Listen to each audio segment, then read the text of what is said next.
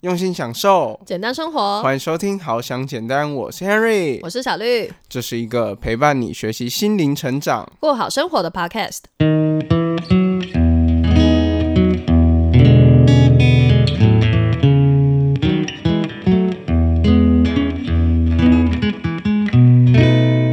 或是他的身体就会让他觉得哦，我不舒服，我肚子痛，我头晕，我想吐，嗯，我所以就会特别容易在礼拜五，这个比例在礼拜五发生的情况特别之高。我们之前不是有在直播里面跟大家就是公告一件我个人觉得很可喜可贺的事情，可喜可贺，可喜可贺，什么事呢？你是鹦鹉哦，干嘛又重复我的话？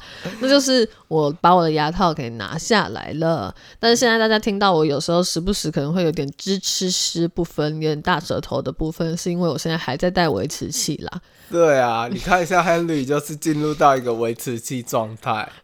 你欠打超烦的 啊！重点就是我把那个我的牙套拿掉之后呢，就比较不会有之前很容易发生的一个小毛病，就是我之前超级容易嘴破的。我们不是在有点久远的集数，大概在第二季的时候吧，我们曾经有讲过一集，就是我们的嘴破仿佛核弹爆发的等级，就是还有还有人留言说这是很好笑，什么核弹爆发的等级？但我个人觉得是很生动。我自己觉得这个描述是非常生动的，真的是没有这样嘴破过的人不懂那个苦。这样，但我最近这个小毛小病呢，就已经不是嘴破，嘴破就是拿掉牙套之后就比较少。应该每个人都多多少少会有自己很讨厌的小毛病，比如说可能有些人会很容易偏头痛啊，会很很容易过敏、打喷嚏呀，或者是公公偏头痛。他公公偏头痛，什么东西？周杰伦的歌啊，对，小绿不喜欢周杰伦，所以他肯定没听过。我没有说不喜欢他，我是就是没有热爱，好不好？不能这样讲。你看我找到他的小毛病了，不喜欢周杰伦。这个是是什么毛病？这是什么毛病？为什么一定要喜欢周杰伦？好啦，我开玩笑的。Keep going，keep going。好。对，我们今天为什么要是开头，就是以这个小毛病跟大家讲，是因为我们今天的主题呢，其实是想要跟大家分享一本书，那本书的名字叫做《不开心当然会生病》。简单来跟大家分享一下这一本书，那它其实呢就强调了，其实我们的情绪跟我们所产生的一些小毛病，就像我们刚才说的那些不喜欢之后，呃，不不，不是这个部分。就是可能跟我们一些受不了，就是可能跟我们一些嘴破、舌头破、偏头痛，其实会有相当的关系。这样子，嗯，就是会有一定程度的关系啊。我们也不能说是百分之百，因为不管是什么科学啊，或者什么统计啊，它一定就。都只是数字而已，就是几率的问题。但是这本书呢，它就是有很多很嗯科学的部分，然后也有作者他本身是一个那个自然医学的一个博士，然后他在临床上的一些经验啊，都在这本书里面跟大家分享。然后我那个时候只是觉得说，嗯，因为我们之前不是一直在找出原因，就是诶，为什么到底嗯 Henry 生病的原因？明明就是啊不烟不酒，然后那个没有什么太多不良嗜好，到底为什么会生病呢？所以我们找找找找找找到后来呢，就是创立了好想简单，为的是什么？就是想要更了解我们自己的情绪到底对身体是有没有什么影响的，一定是有影响嘛？对，所以我们才去找了很多相关的东西来阅读啊。那其中呢，就找到了这一本书。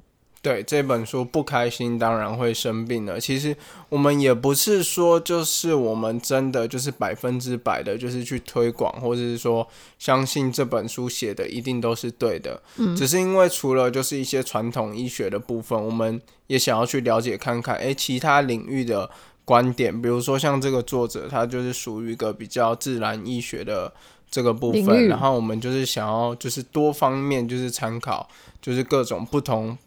的各种不同的意见，然后去看看，就是看看别人的想法或观点这样子。嗯，我们今天就跟大家分享，我觉得里面有很多，就是看着你会点头如捣蒜，觉得哦原来是这样，很有趣的一些部分跟大家分享。对，而且虽然呢，就是小绿跟我介绍这本书的时候，我是觉得傻小，我是觉得这是怎样？就是他说你 真重吗？他说不是不是不是，他说。不开心当然会生病，然后呢，他就说：“哦，其实我们很多时候生病啊，然后呢，都就是可能跟我们的心情啊、情绪啊有关系。”然后我就想说：“啊，所以我会得癌症是因为我情绪当中有什么样的问题吗？然后我就会觉得这本书到底是在攻啥？攻啥？攻啥？嗯，对对对对。然后我就想说，就真的就是抱着一个就是挑战的态度来看这本书。然后结果我在看到某些部分的时候，就发现，哎，好像感觉好像真的有那么一点点这种感觉，就是。好像我真的，它里面写的一些论点啊，或者什么的，我就会觉得感觉好像真的是这样子，所以我们就来听听看。节目的后面，我们也会跟大家说，到底是什么样的事情让 Henry 觉得有这种稍微的这种认同感，这样幸福的。这样对很多东西都是，如果你不了解，然后一开始你听下来，你就觉得啊是什么东西，就是很不能理解吧，然后甚至会有点抗拒。但是你没有亲自去体验或者亲自去看去了解。之前呢，我觉得下的定论都太早，这样，所以那个时候 Henry 在那边，嗯，就是一副就是哈，就是我干嘛那么热爱这本书，我觉得很讨厌，所以我就想要透过这集 Podcast 呢，因为要录嘛，所以就要强迫 Henry 看。他看了之后呢，果真就是有一点想法上的改变，因为你了解了嘛，你知道他不是随随便便讲，好像。很玄什么的，他是有他的道理在以及他的经验在的，所以看了之后呢，一定会有就是理解他的地方。这样，那也是我当初在看的时候觉得，哎，就是觉得很有趣，然后然后不知道该怎么跟他解释的部分，因为就是我不可能。整本念给他听吧，他也不会想理我。对，所以我就是想要说，把这个内容呢录制成 podcast，那我们就必须要去研究它嘛。那 Harry 就必须要研究喽。怎么觉得脖子紧紧的，好像有被勒过的感觉？哎，什么东西不在说话？什么意思？好了，那小绿，你刚才跟我们分享一下这本书到底是怎么样去形容健康跟情绪有关系？这样子。嗯嗯，在一开始这本书的序，就是作者他自己写的这个序的部分呢，我觉得就有一个很让人信服的一个数据。那他就是有讲到说，美国医学会啊，他认为百分之八十的健康问题呢，都是跟你的压力有关。那甚至。就连另外一个比较保守的一个机构，它叫做呃美国疾病预防管制中心，他们也认为百分之八十五的疾病呢是有情绪的来源的。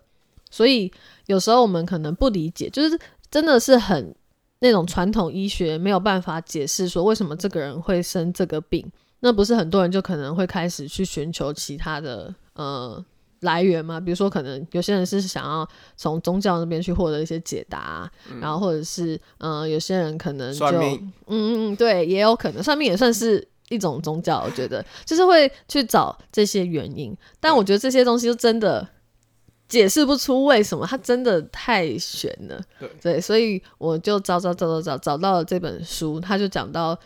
有关情绪的这个部分，我觉得是比较合情合理的，然后是可以讲得出道理来的。而且我是真的也觉得，哇，这些听起来真的是还蛮有道理的。就是什么情绪代表着什么样的意思，就我们后面会再跟大家讲的详细一点。真的哎，嗯，不然像我之前就是一个突如其来、意外的跟小绿就是一起去算命，然后就有算命的那个算命师跟我说。呃，这个可能就是因为这跟你的那个主业，然后什么前世啊，然后什么挖个一大堆，我听你咧。哎，你干嘛这样？其实我其实我没有说不相信那个算命师说的，我觉得那个也是一个原因。但就是我觉得每一个我不相信啊，好吧，你不相信，但我个人不会觉得不相信他。我觉得相较来说，比起那个算命的话，这个情绪的说法，我觉得我还稍微比较可以相信。OK，好，那我们就探讨这块好了。好，没有算命的部分就。就之后好不好？OK OK OK。之后聊一集跟算命有关的 podcast 吗？应该是不用吧，好好笑。我们可以继续了吗？我不想再听到算命两个字了，心里不舒服。OK OK，干嘛这样啊？我觉得那个算命是很好，哈哈题外话。人是不错啦，但是。可能我就没有办法相信这种东西，好吧，好吧，那我们来解释这个比较能够解释出来的地方。对，在那个序里面呢那个作者有提到说呢，台湾的医学健康书籍，就是我们最近期啊会遇到的一些健康的话题啊，大多都是跟你讲说，哦，就是你要如何吃的健康怎么样，这个这个事情就是最近很红吧？你看路上林立着一堆。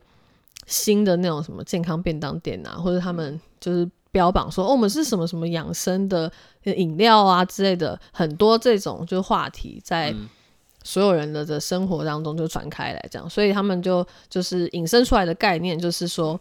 你呢，就是你自己吃出来的，对，或是那种什么神奇精力汤，你一喝完这一碗之后，你把所有的精力、所有的植物的营养素，通通灌输到你的身体里面。好，为什么要这种口音？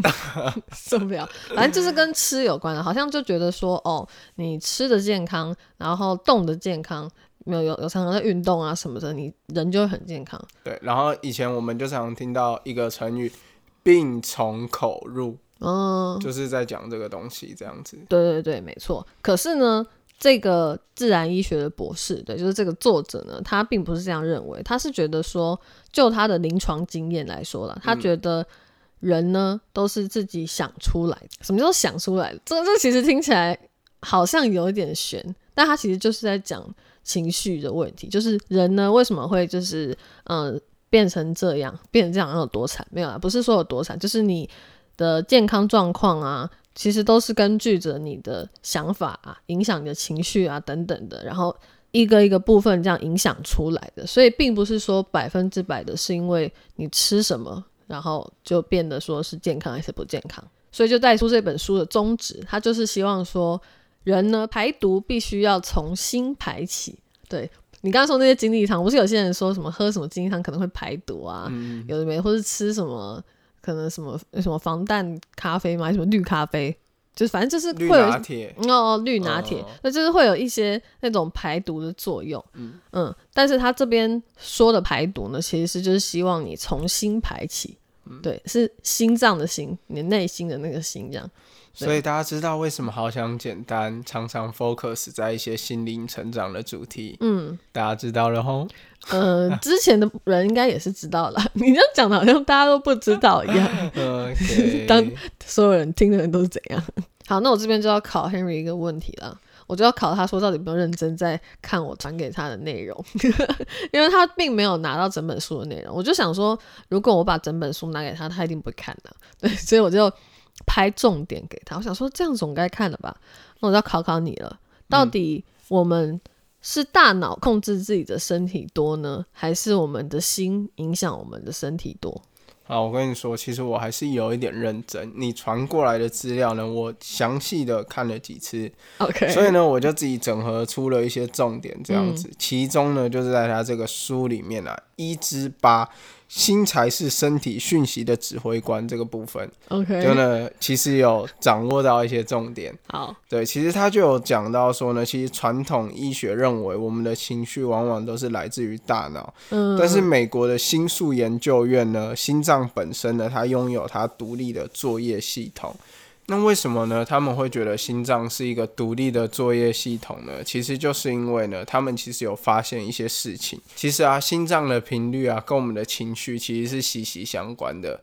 就是如果今天你觉得焦虑、觉得不开心、觉得不舒服、觉得伤心难过的时候，有一些负面情绪在里面的时候，嗯，你一定就会觉得你的心脏感觉跳的比较乱，对，就是会有一种心律不整的感觉，然后感觉刚才这样咚咚咚。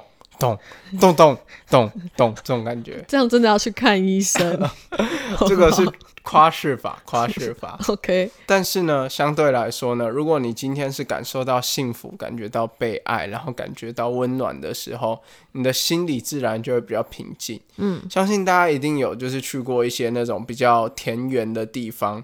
然后呢，你就是进入到一种忘我的境界，你就会觉得哦，在这边好舒适、好舒服，然后整个心是一个很沉静的状态。嗯，反正整体来说，就是大家可以想想自己的经验，只要是比较平静的时候呢，你自然可以感受到你比较平稳嘛。然后如果是紧张或是焦虑的时候呢，那个时候呢，心脏就会跳的比较快，或者是比较乱之类的。这样就是它其实是。很生活化的，只是这些东西没有整理出来告诉你，你不知道说哦，原来其实你的那个情绪呢是跟心脏比较有关。对，而且作者呢就是在这一章的最后面呢，就是还提出一个很有趣的一个研究。嗯，他就是说，就是心脏移植手术的一些病人啊，他们或多或少呢，就是都会感受到一些捐赠者自己个人本身的特性。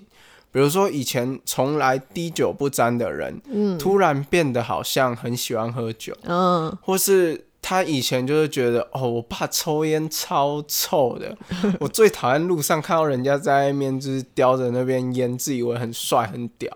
结果呢，他发现他心脏移植之后，他开始也会想要去抽烟。嗯，对，我之前真的觉得这个很像是电影情节，就是它是一个都市传说，你知道吗？对。我也没有真的碰过说有那个心脏移植的人，嗯，对对对，但是就是作者他说有碰到过，他说他本来就是临床经验有碰到过，就觉得、哇，真的是有歧视，就还蛮有趣的。就会就会觉得说，哇，原来就是你心脏移植给别人，然后别人还可以带着一些，就是你的，就是可能你的习惯，或是你可能有兴趣的东西，嗯，这样子，然后去过生活。那这个他其实就有一点，我觉得他应该是想要就是证明说他自己讲的这个言论，就是说，其实心脏呢，它并不是只是单纯是一个工具，嗯，它也会影响到我们的情绪，影响到我们想法之类的问题。嗯。啊我突然想到一个，嗯，难怪很多人那种情绪很暴躁的时候啊，就是可能老人家有没有，嗯，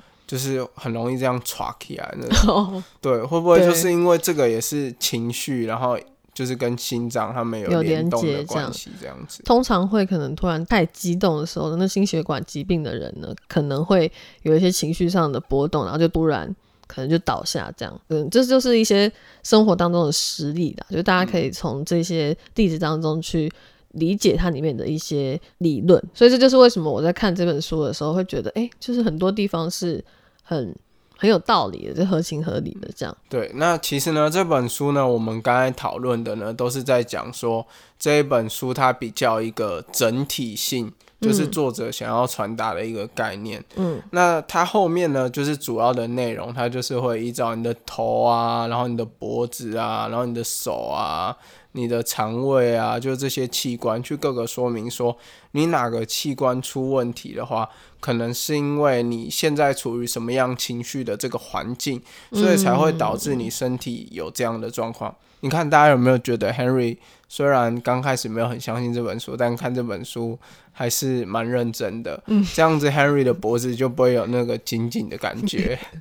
是怎样？我现在是有拿刀架着你，是不是？一定要有看哦，你不看就要怎么样哦？我才没有好吗？对我是真的觉得说这本书呢，它传达的一些情绪上面的知识呢，是我觉得还不错的，所以我想说，哎、要跟 Harry 分享，然后跟他分享完后，就是才希望说跟所有听众分享这样。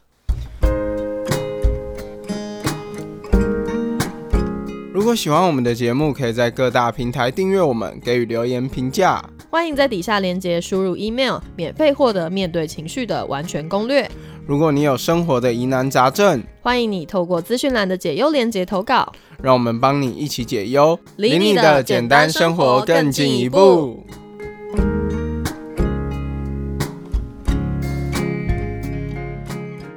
所以生病呢，它其实不一定百分之百是坏事。就是我们有很多那些小毛小病的时候啊，它其实是真的在告诉你一些事情。就这本书来说，它就是比如说，可能你哪里生病，代表是什么意思？你可能平常不知道，就是你不知道说你可能为什么突然一直长痘痘，或者是你不知道你为什么突然就嗯、呃可能哪里发炎，但它其实背后都有它相关的就对应的情绪的原因。就是比如说，像是有些人很爱熬夜，或是他有一些失眠的症状，嗯，但是失眠的症状呢，它可能就会导致你就是可能皮肤不好啊，或者什么这些问题。然后呢，你如果就是看了这本书，它可能就会有提到一些这个部分，然后你就想说，诶，为什么会常常长痘痘？可能就是因为最近常常熬夜的关系。那为什么会常常熬夜？那可能就会是因为自己心情不好，所以呢，让自己有去产生这样的行为，嗯，所以才会有这样的症状。嗯，那因为 Henry 自己呢，之前是恶性肿瘤的患者嘛。就是如果是新认识 Henry 的朋友，Henry 在这边先简单跟大家分享一下，就是 Henry 是 BNI 四 A 的患者。对，那他这里面呢，书中呢就有提到一些，就是恶性肿瘤可能是因为来自于哪一些情绪。嗯，那其实第一个呢，就是无力的愤怒感，然后呢，再来就是做什么事情都是枉然，还有呢，就是痛恨一切。然后呢对爱上瘾，还有第五个就是火山爆发的部分。嗯，不一定说全部都有啦。那我不知道 Henry 觉得哪个地方是符合你的。嗯，我自己这样子看下来的话，其实我觉得说就是在做什么事情都是枉然，还有就是可能有一点痛恨一切吧。嗯，然后还有无力的愤怒感。我觉得这三个呢，是我自己觉得在某个状态的。Henry 可能有这样子的感觉，嗯，因为那时候以前我们在军校的时候，其实我们除了忙课业啊，就是还要忙连上的事情，嗯，就是我觉得我们相较于一般的大学生来说，就是除了很不自由之外，然后比较少自己的时间。然后在里面呢，因为我们未来是必须要成为就是国家的干部，我们势必要学习，就是去承担一些压力。嗯，但是当这些压力来临的时候，有时候 Henry 自己是可能那个状态下是承受不住的。嗯，也可以说 Henry 就是草莓族，你要这样 diss 我，我也没关系。嗯，对，但是可能有时候因为太多这样子情况下，然后 Henry 就会觉得很负面，然后有时候呢就会开始去。后悔说为什么要把自己搞得那么累，然后呢，就是可能会后悔早知道当初就不要读军校啊，就觉得说如果我离开军校的话，我的生活应该是怎么样怎么样。然后那个时候，特别是他这边有强调，就是什么都是枉然这个部分，嗯，就会觉得今天我不管再怎么努力的生活，我永远就会是一个军人这样子，就感觉说好像没有什么未来的感觉。然后那个时候就因为这样子呢，开始痛恨一切，就会觉得说，哦，我的生活就是很差，我就是因为可能家里面就是呃有五个小孩啊，然后我才要我又是老大，所以我必须要背负这些责任，然后替家里省钱，我才会来读军校，不然我应该可以有更好的未来。就是这些负面情绪呢，就是因为那个状态下，所以产生的。嗯，我记得呢，自己当初呢，就是常常有时候自己在一个情绪很荡的状态的时候，很多时候呢，我心里面都会有一个想法，就是我那时候会告诉自己说，哦，好想生一场大病哦，如果生一场大病的话，我可能就会有一段很长的休息时间，嗯，对，然后就会觉得，说不定那一段很长的休息时间可以让自己沉淀一下。嗯，一语成谶，我不知道，我不知道是不是因为我常常有这样子的想法，嗯，然后呢，就导致说这样的结果，嗯，我会想到这件事情，其实这件事情我也早就忘了，嗯，对，那我会想到我曾经会对自己有这样的想法的时候，就是我看了这本书，然后我再回去到我那个时候的时候，我才发现说，我那个时候常常会有一种想法，就是说。我如果生病的话，我可以请一个长期的病假，然后可以休息这样子。但是希望那个疾病不要太严重。结果谁知道一来就是恶性肿瘤这样子。对这个部分呢，它里面就有解释到说，我记得他有讲过类似的故事，在这本书里面，对他大概就是讲说，有一个那个小朋友啦，如果他不想要去上学，就他可能在学校遭受到什么霸凌、排挤之类的，所以他就会有一些可能起红疹的状况。对，然后，然后这样子的状况呢，就可以让他免于去上学这个他讨厌的事情，所以他身体才会有这个反应的机制，就是反应说，哦，他其实内心真的很不想去上学，导致他起红疹。可是有时候就是那个家长啊，会觉得说，啊，你就是红疹，然后好像也不痛不痒啊，应该不会怎么样吧？那你就就还是去学校，就硬把小孩送去学校。那这样子的小孩，反而他更容易在学校被嘲笑。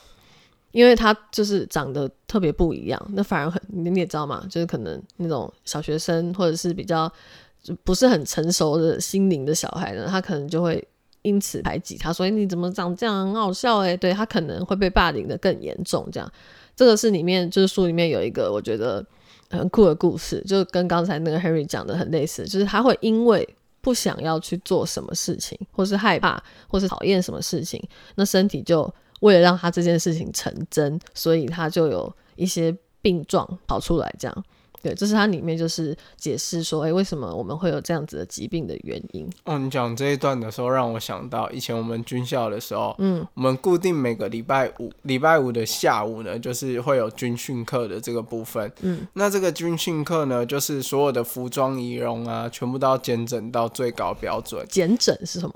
就是反正就把自己打理好就对了，OK，太专业的术语。好跟你们这种怎样？你那种没当过兵有错？好没有啦，简单来说就是要把自己，比如说什么腰带啊，嗯然后都要调调整到那个标线啊，然后烫线啊，不可以有那种有分叉啊，然后衣服都要烫的很工整啊，然后要去检查，然后要在那边做那个基本教练啊这些。嗯，折豆腐。对对对对，呃，折豆腐那个是每天早上起来都要做的事情，OK OK，但是军训课就是一个礼拜就是只会有那个时段，嗯，然后在那个时段呢，就是压力会比较大。哦，所以我觉得也可能是因为，就是我以前就常常在想一件事情，礼拜五下午特别容易头痛。就礼拜五下午 是 特别容易头痛是其中一个啦。但是就是我看到有一些人，哇，这个身体的这个反应真真的非常的剧烈，嗯，就是只要礼拜五呢，就很容易会需要身体不舒服休息一整天这样子。他到底是真的不舒服还是假的啊？这个部分的话，我先当做都是真的不舒服，但是我就会觉得说，他们可能就是因为因为很害怕，就是去面对这种非常高压的这个环境的话，然后呢，他就会想要选择一个，逃避。或是他的身体就会让他觉得，哦，我不舒服，我肚子痛，嗯我头晕，我想吐，嗯我之类之类的，所以就会特别容易在礼拜五，嗯，这个比例在礼拜五发生的情况特别之高。对，所以这个真的是，就是我相信可能大家也都会有类似的经验，就是这些例子真的很明显。为什么我们会突然就在那个时候好像就过敏了？对，这些过敏症状就是时不时都会突然出现。可能有时候我们会归咎于说，哦，像我很容易鼻子过敏，我就觉得说啊，是因为天气变了啦，然后还怎么样的，突然变很冷啊。最近你知道地球暖化嘛，那个。环境的那个天气剧烈变变动很大、啊，所以我就会过敏嘛，对不对？你真的很会归因呢。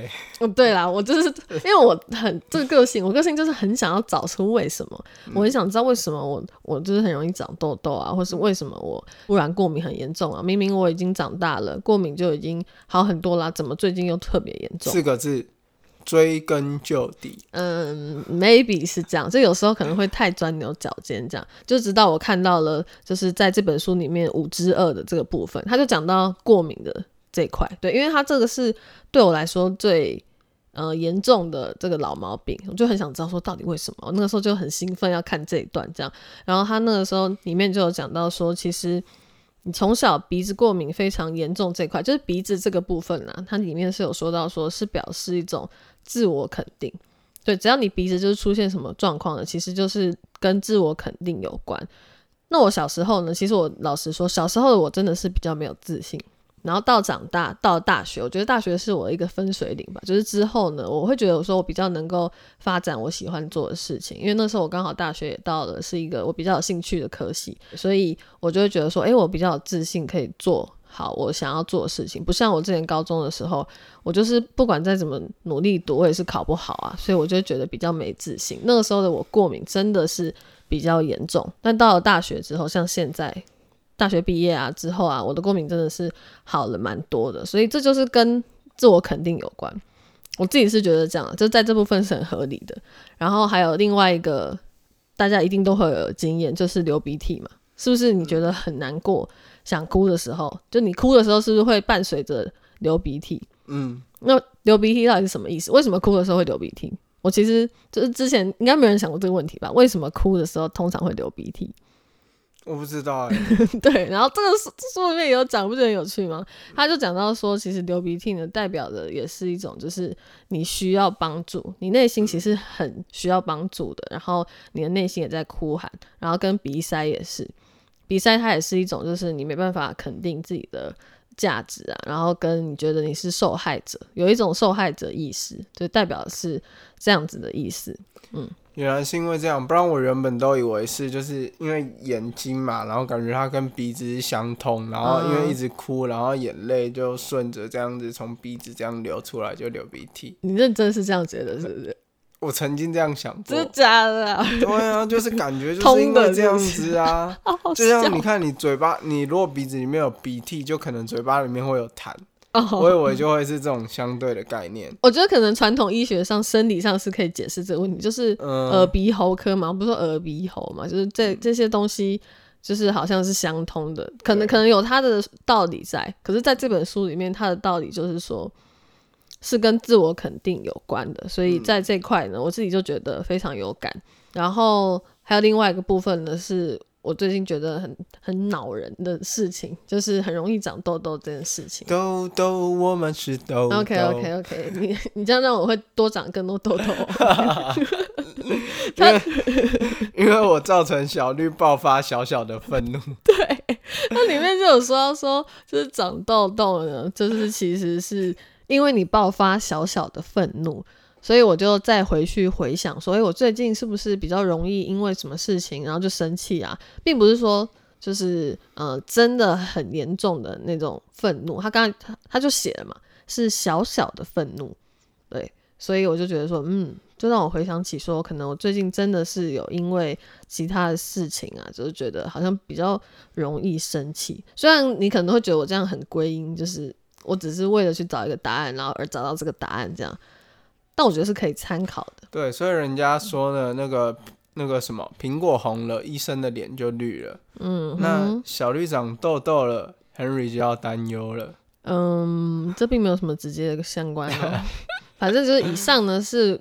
他解释到说，就是其实这些过敏呢，是我们有一些心理的过敏源，而不是说真的因为什么外在的环境导致的。对外在的环境导致也有可能，但是这里探讨的就是到底是怎么样的心理状态，然后导致怎么样的生理状态，是这本书我觉得最有趣的地方。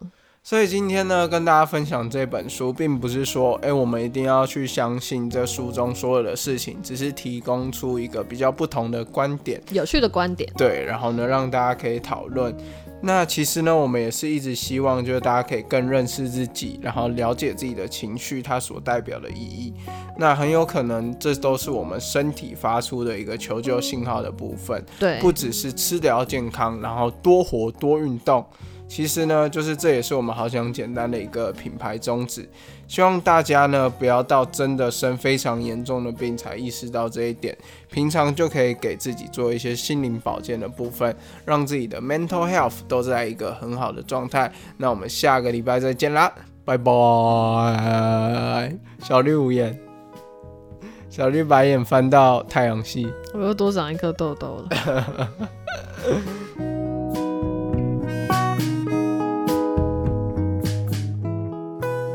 如果喜欢好想简单，可以点开资讯栏连接，用每个月一杯咖啡的钱赞助我们。也可以到 Apple Podcast 给予我们五星评价，分享你的想法哦。